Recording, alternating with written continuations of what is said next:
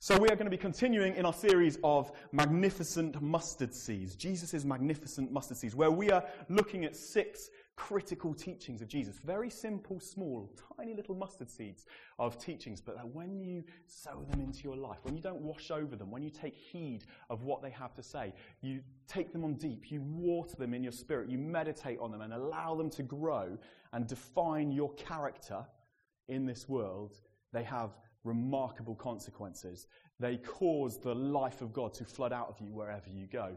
This is a series about the power of a transformed character by God. And so far in it, we have looked at how Jesus causes us to take situations where we are inclined to judge somebody else, like conflict, and use those to see us free from judgment in our hearts and use them as restorative situations. Remarkable. And then how he also causes us to be constant forgivers in times of hurt, to really make forgiveness just one of our highest values because of the depth of forgiveness that he has poured, on us, he poured out on us. He is, wants to shape our characters in those ways. And today, we're going to be moving on to a really key issue, actually, which is Jesus on success. What does a successful life look at?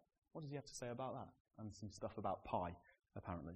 If you get bored in talks ever, not to say that's going to happen today, uh, or inclined to doze off, I want you to, to do a thing for me today to help you along. Oh, just count the number of times that I say pie. Okay? Pie? Pie? Switched on. Brilliant. And this magnificent mustard seed that Jesus has to say on success is found in Matthew 6, 19 to 24. So if you've got your Bibles, you want to turn to it. I'm going to put it up on the board as board. Yeah, that'll do. In a moment. It says this Do not lay up for yourselves treasures on earth where moth and rust destroy and where thieves break and steal. But lay up for yourselves treasures in heaven where neither moth nor rust destroys, and where thieves do not break in and steal. For where your treasure is, there your heart will be also. The eye is the lamp of the body. So if your eye is healthy, your whole body will be full of light. But if your eye is bad, your whole body will be full of darkness. If then the light in you is darkness, how, how great is the darkness? No one can serve two masters. For either he will hate the one and love the other, or he will be devoted to the one and despise the other.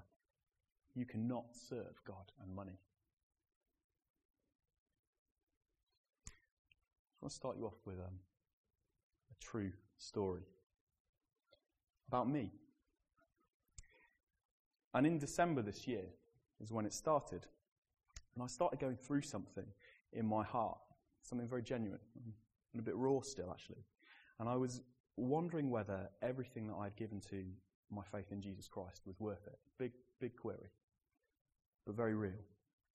And my thoughts, as far as I can make sense of them, was like this. I saw some of the people who had money around me, great jobs, influence in the world, and their lives seemed meaning, so meaningful and successful.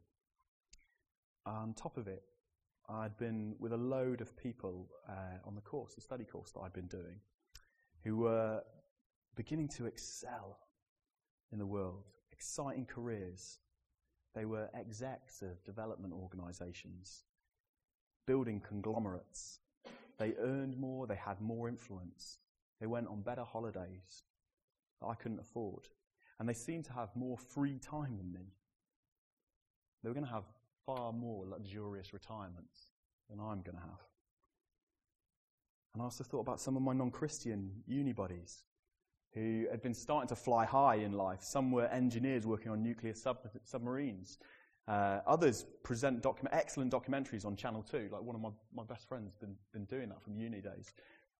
Human rights lawyers, CFOs of organizations. And, and I started to wonder as I looked at all of this in my heart of hearts whether I should change course, whether this church planting uh, pursuit of Jesus, which had been the, the pursuit probably of my, particularly of my last 10 years, uh, which had led me to sort of juggling part time jobs, comparatively little influence, uh, smaller amounts of income was worth it. My heart had gone a long way, I realized in December of this year, from when we started and moved here, when I just spent so much time with Jesus. And I knew all I wanted was his presence. And on further reflection, I think this is what was happening to me. As my eye had begun to look at all of these people around me, I'd started to judge the success of my life by what is considered a successful life in this age and in our society, in our city. And I think, in a nutshell, it can be judged like this. I think success equals the size of the pie, slice of pie that you have. I think that's how we judge success primarily. The bigger the slice of pie you get in this world, the more successful your time on earth is judged to have been. So we look up for help from successful people who have won the most pie, don't we? They've accumulated the most stuff. They've gained the most influence over others. They've got the most power. These are the sages and wise men of our age, aren't they? The ones we quote, try to copy and model the Alex Fergusons, the Steve Jobs, the Alan Sugars of this world. Men who started with a small slice of pie and got more pie than anybody else. And people generally judge where they fit into society, where they're placed in society, and who they want to associate with by whether they have a similar amount of pie as them. We look up to those with more pie, and we pity and try to help those with less pie. Um, we try and help them get more pie. How you doing with the pie? 14 pies. Pie, pie. It's all about the pie. Do you see it? Does that make sense to you? You know, I recently found out that my cousin, who is getting a lot of pie through a successful, profitable business, had to fold his business. And since this, he spiraled into a really low place. Do you know why?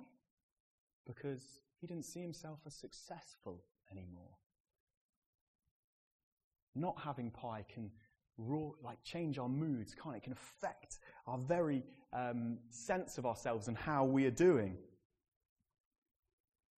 And in December, like my cousin, only without the successful bit in the middle, what happened to me was I had started to become a bit down because my slice of the pie, by the pie chart standard, I was not that impressive or successful. And what's more, I was becoming a bit annoyed with myself because I'm supposed to be a church leader. Church leaders don't think like this, do they? Church leaders are, they're, they're men who are always steadfastly focused on Jesus. They don't get sidetracked, do they, by the beautiful things in this world and wanting them? No, never. Chris and Chris don't do that. Chris don't do that. Like, there must have been something wrong with me. They don't wonder if it would be better just to relax about the whole living on a mission thing and just going for the pie. But you know, then I started looking at the Bible and I realized I was totally wrong about this. And that countless individuals who had sought to follow God have struggled with the same concern that was growing in my heart, whether success just did equal more pie. And I want to show you one place that I think exemplifies this brilliantly. There's a psalm of a guy called Asaph, who was, at the time he wrote it, the leader of the worship of God over all Israel in David's time. Pretty impressive leader in terms of the faith in God. And he wrote this in Psalm 73 Truly God is good to Israel, to those who are pure in heart. But as for me, my feet had almost stumbled, my steps had nearly slipped, for I was envious of the arrogant. For what I saw the prosperity of the, when I saw the prosperity of the wicked, for they had no pangs until death. Their bodies are fat and sleek. They are not in trouble as others are. They are not stricken like the rest of mankind. Therefore, pride is their necklace. Violence covers them as a garment. Their eyes swell out through fatness, and their hearts overflow with follies. They scoff and speak with malice. Loftily, they threaten oppression. They set their mouths against the, he- the heavens, and their tongue struts through the earth. Therefore, his people turn back to them and find no fault in them. And they say, God, How God can I know? Is there knowledge in the Most High? Behold, these are the wicked, always at ease. They increase in riches. All in vain have I he- kept my heart clean, and washed my hands in innocence. For all the days long I have been stricken and rebuked every morning. If I had said I would speak thus, I would have betrayed the generations of your children. And when I thought how to understand this, it seemed to me a wearisome task. I don't, I don't know if you can see what's going on here in his heart.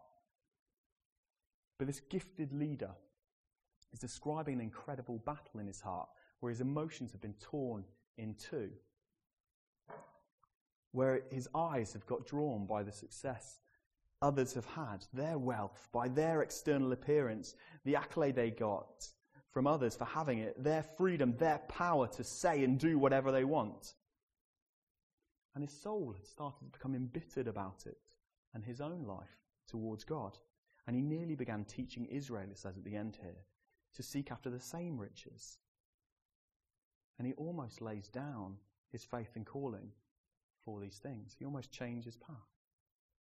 This is a big issue. You see that for some of the key individuals in the Bible? And it's to this issue of whether a successful life is about the portion of pie you get. In the battle, and the battle this causes in the hearts of minds of Christians, that Jesus addresses in the magnificent mustard seed that we're looking at today. In fact, what Jesus does in the mustard seed of Matthew 6 19 to 24 is he puts his definitive stamp on what a successful life looks like. And he essentially says two very simple but deeply challenging things about success. The first one is this don't use a pie chart. Under no circumstances should you use a pie chart to judge the success of your life.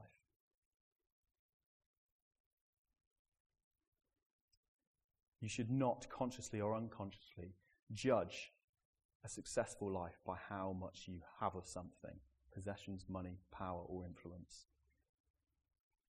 This measure of success is no success at all in God, your Creator's eyes.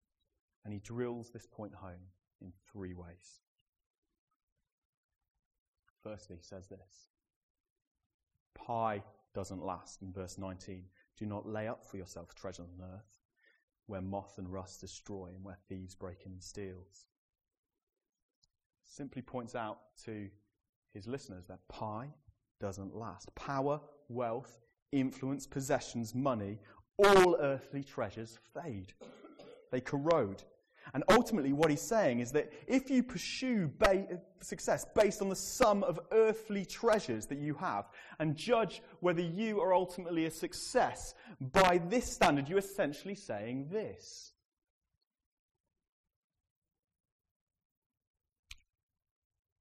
That your life is more successful than somebody else's because you have got a bigger pile of rubbish than they do. What he's saying to you.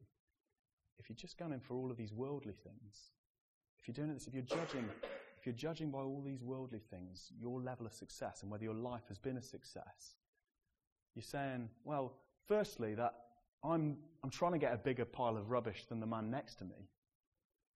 And secondly, that I'm more successful than you because my pile of rubbish is bigger than yours.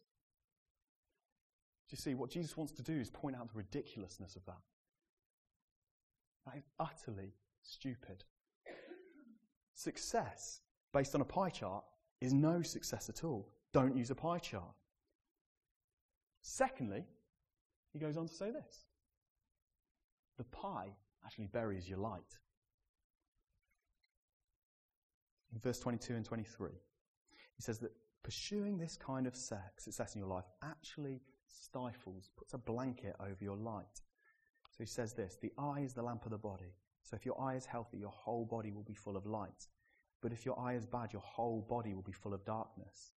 If then the light in you, in you is darkness, how great is the darkness? In shorthand, and I hope you enjoyed this as much as I did, Jesus is saying, Where your gaze is determines how bright your blaze is. It's clever, isn't it? I was pleased with myself. Oh. Really serious point, though. Where your gaze is determines how bright your blaze is. if your eye is looking and fixed on and captivated by money, wealth, accumulation of possessions, if that's what your goal is ultimately, no matter where you are in the pecking order of life, whether you're very successful, driving flash cars, big houses, lots of money, or that you're frustrated by not having those things because you're not successful by this standard, you've got no money, no holidays, etc., no benefits, then what you are pursuing is this, then all you are displaying is this, it says. Darkness. It says there is no light on display in your life. Another way of saying it is that there is nothing truly good for others to see in your life if this is what you are considering successful. All you're really putting on display is that you've created more landfill than the person next to you, or that you're living your life upset that you haven't got more junk. No, this teaching has such powerful implications for us as believers who are, st- are start to do, I start to do what mine did where we start to cover and desire more, covet and desire more pie. You know, as I was preparing the talk, I came across this guy. His name's Skip Bunyan, and he was a Texan man who hoarded so much over his life that it slowly consumed him. He became grubby and dirty, stopped going out. And ultimately, when he died, it took authorities the best part of a week to find his body, which was eventually found buried under all of the debris. I won't get loud like that by all the stuff that he had hoarded in his house. They had to dig holes in the roof to get in and find him. And you know, my sad spiritual experience that started back in December was a bit like the internal version of this, as I began to long for what I did not have. I felt my passion to God being, beginning to dry, actually. My excitement for meeting Him, it was swapped for apathy, and my joy in Him became downcast my light began to flicker and dim as my gaze went elsewhere. Do you know if you recognize apathy, a dimness in your passion, a lack of joy right now, it may be like me that you've got a gaze problem. You're seeing success wrongly and you're judging it wrongly. And that's burying the blaze in your life. Don't judge your life using a pie chart. Finally, says this, and most importantly, I think, most powerfully, if those haven't struck you yet. Most striking is that he says that this type of success, about this type of success, is that the thing you seek to possess actually possesses you. He says this in 21 and 24. For where your treasure is, there your heart will be also. In 24, no one can serve two masters. For either you will hate the one and love the other, or you'll be devoted to one and despise the other. You cannot serve God and money. You know, there's nothing inherently evil about possessions, money, or status in the Bible. In fact, all of them create, create amazing opportunities to shine through hospitality, through generosity, through poverty alleviation, through evangelism, through cultural transformation. And in God, people with these possessions do wonderful works, don't they? However, Jesus is so direct in verse 21 and 24 of this passage.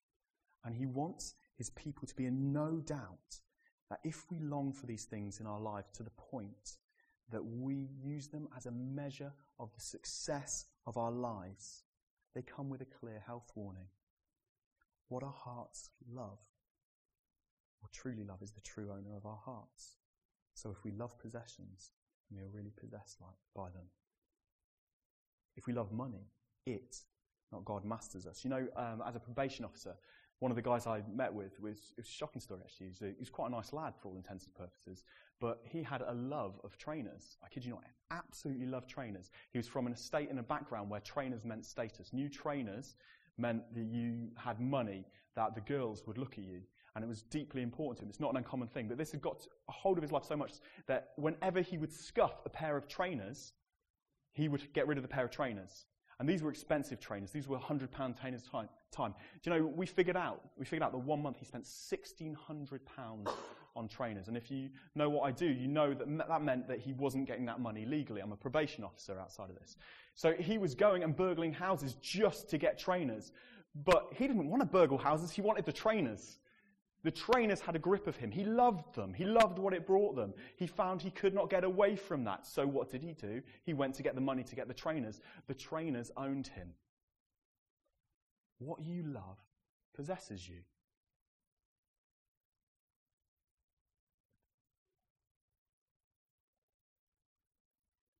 in the Bible, the love of money is one of the most dangerous things. The Lord talks about it more than anything else. And the word used for money in this passage is actually mammon, which is a personification of money. So it's, a, it's sort of a, making him out to be a person, an alternative God. And this was something that was commonly done in the ancient world to show how he, he like God, could rule you. It was like a, an alternative ruler. And the, the fruit of that was commonly seen as greed, as um, not being uh, free to give away your money, stinginess. And Jesus here says that if you choose to, choose to love and treasure these things, as the world does, beware. Be very wary. You are choosing to give them control in your life and over your life. It's powerful, isn't it? I think about this. Do I want the pursuit of money of power, of possession to control me, to be king of choices and moods in my life, to rule over my decisions? No, I don't think so. Don't make the pie chart your measure of success.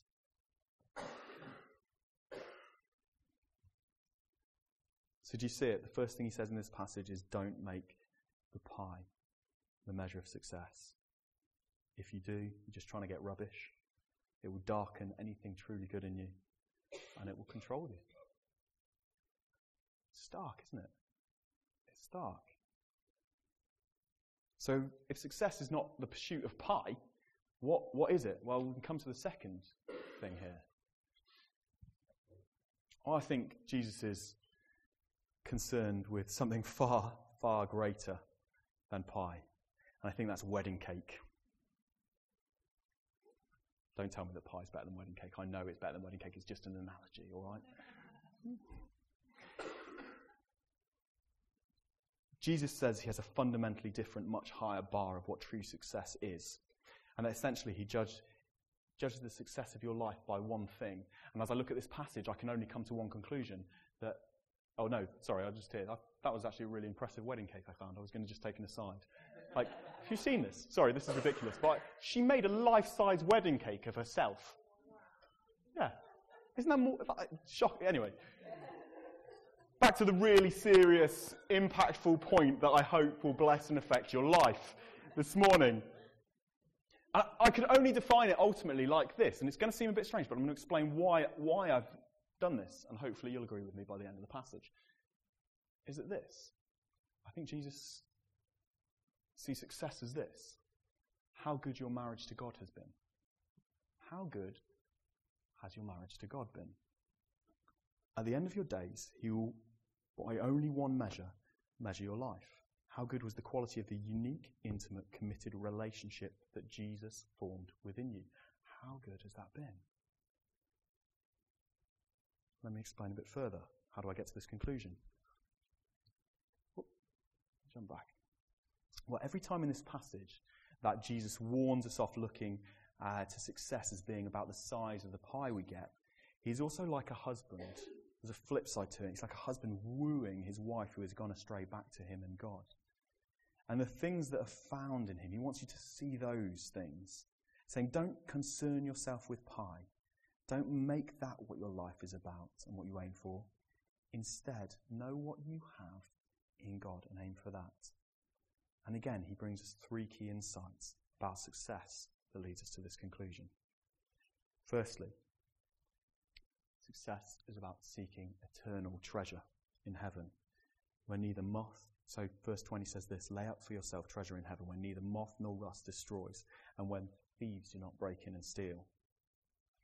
You see, we find out that God wants something far more for us than something that fades, than just rubbish.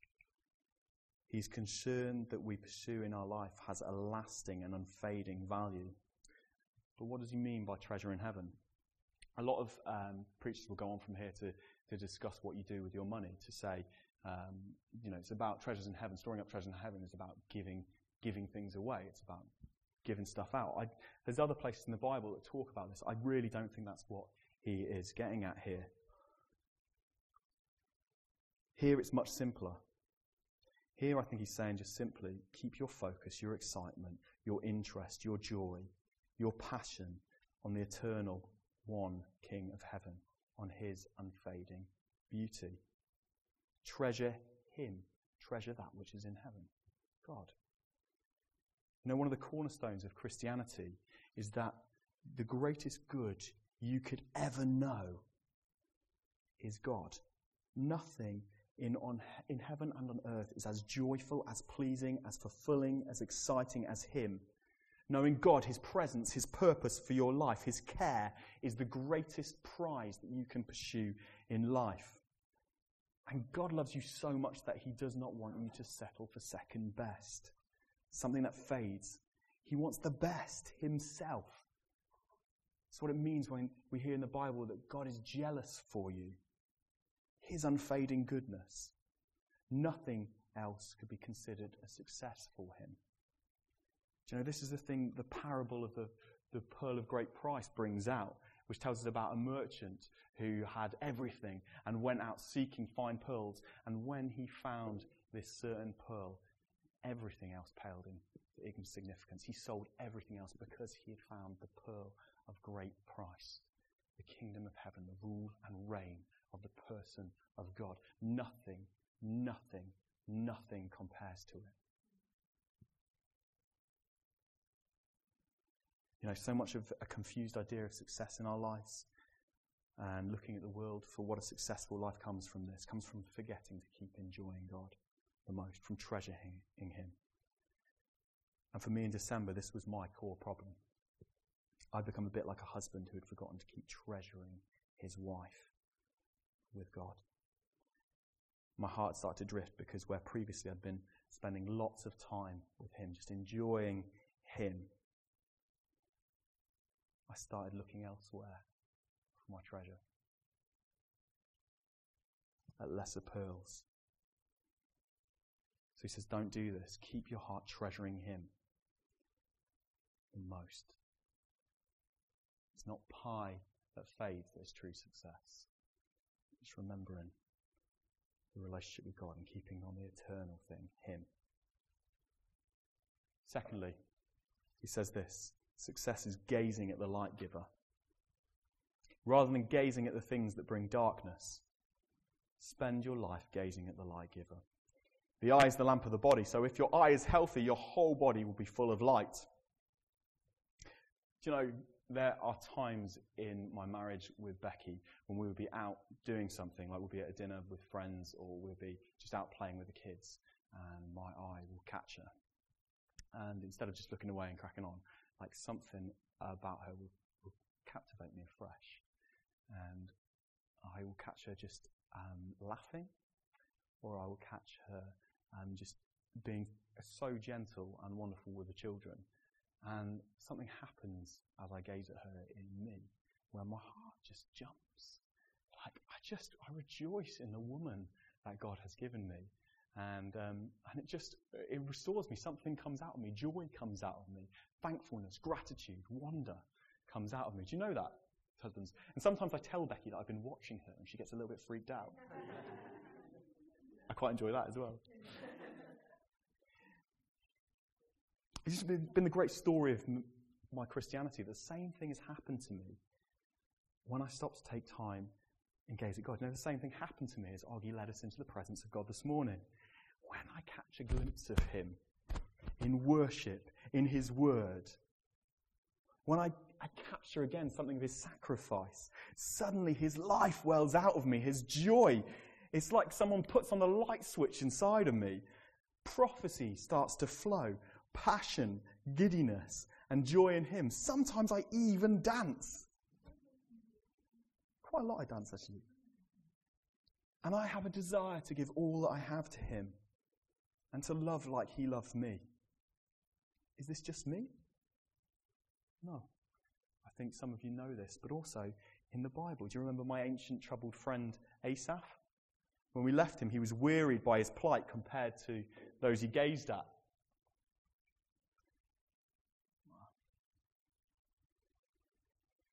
But if you read on in the psalm, it says, Until I went into the sanctuary of God, and then I discerned their end.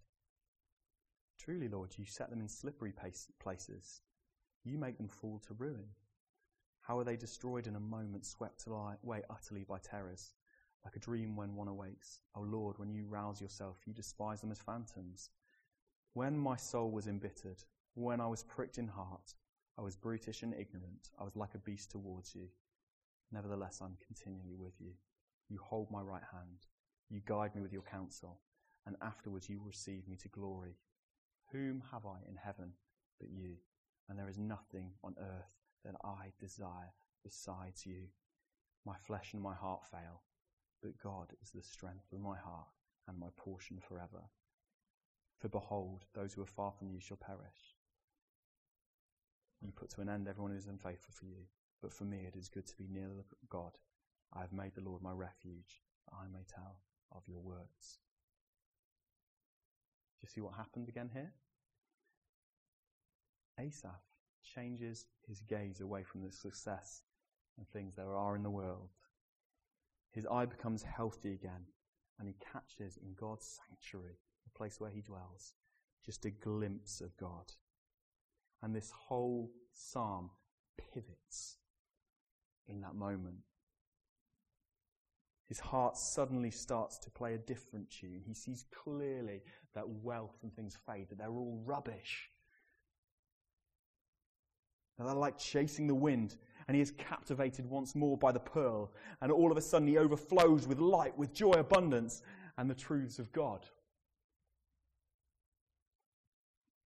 So Jesus says here that success just as success is spending your life treasuring God, is keeping your eyes gazing on Him, keeping your eyes catching a glimpse of Him that causes that life to overflow out of you and the light to flow out of you. Just like it is when I see my wife across the room. Finally, and again, I think, oops, apologize for that.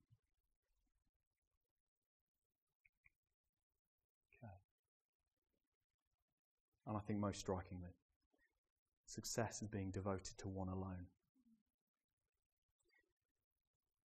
Rather than become devoted to money and other things to give your heart to them, success is devotion to one person, allowing Him alone to be the Lord of your life. 24. No one can serve two masters, for either he will hate one and love the other, or he will be devoted to one and despise the other. You cannot serve God and money. He calls us not to pursue more pie with all our might, but hate and despise anything. Strong words. Hate and despise anything that rules our lives other than God. Success is seeking to possess God alone so that He alone possesses your life. He doesn't want to be us, be like us to be like players. You know, we've got our wives over here who are great, but we've always got one eye looking at the world. He wants us to be. There's, there's a guy, C.J. Mahaney, who writes that he makes his wife his constant study throughout the entirety of his life. He is only interested in studying and finding out about her. He wants you to know the depth of the one relationship, not be looking round for other things. That He alone, in His eternal beauty and His life giving glory, all wise, knowing, and good, deeply caring, love, powerful, sacrificially majestic in might, that He is the one that you take your only lead from in life. Because he, is the, because he is the only one that captivates your heart. The one relationship.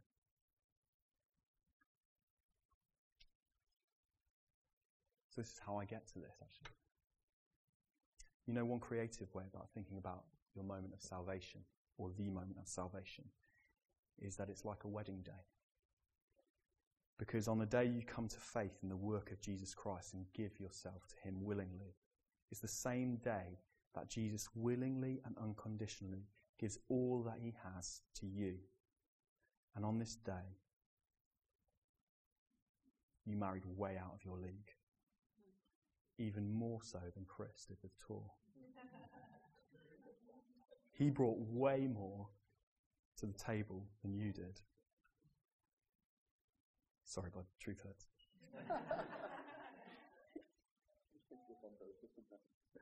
did I? I thought I blessed you, Tor, didn't I then? Oh, I bent you earlier on. Okay. Important point. Important point. His death that forgives, he brought his life that was perfect that he gives to you, his victory over death in your life, bringing into you, you into his earthly family. But most of all, he gave you a completely restored and unbreakable relationship with God through him. To know all of the joy and treasure there was to be known in a restored relationship with the Father. What did you bring? Sin, death. But he completely gives all of these things for you, unbreakably, covenanted them to you for life. And what Jesus is saying here is that no longer should you define success of your life by any other measure by how, than how much you live in the good of the marriage and all that it brings. Are you treasuring it? Are you gazing at it? Are you devoted to it? He's not concerned about pie. He's concerned about the relationship that he has wrought with you. And that you are enjoying it in all its fullness. Is that how you have ever designed, defined success in your life?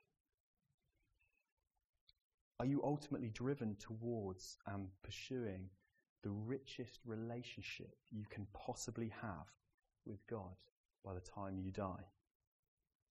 Or are you pursuing, if you really examine it, a bigger pile of rubbish than the man next to you or woman next to you? Has the depth of what Jesus is saying in this mustard seed caught you and started to be the defining characteristic of your life? Why is it so important to allow it to? Settle in? I think it's probably this. I think you can see success, the role it plays in our life, our view of success is like the destination on a roadmap. Everything else, all other choices, lead to what you consider success. So if success is pie based, then the fruit of our lives, the choices of our lives will all be in the pursuit of pie.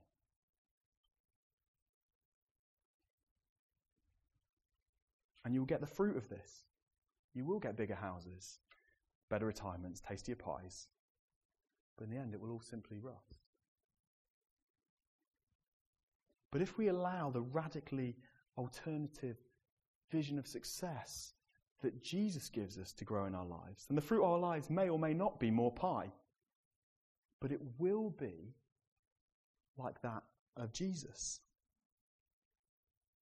who showed the world true success in his short, penniless life, who in his deep love and relationship with God sought only to do the will of his Father and overflowed with the joy and life of his eternal relationship with God, choosing to seek God in every situation, making God his choice at every juncture, even the hard ones choosing to trust God around every blind corner, even death. And he took heaven's riches wherever he went, didn't he? Healing, freedom, life abundant. What is the ultimate goal of your life? It's one of the most important choices that you can make. Do you want pie or do you want wedding cake? Close. No, this morning I think God's got one aim, which is this.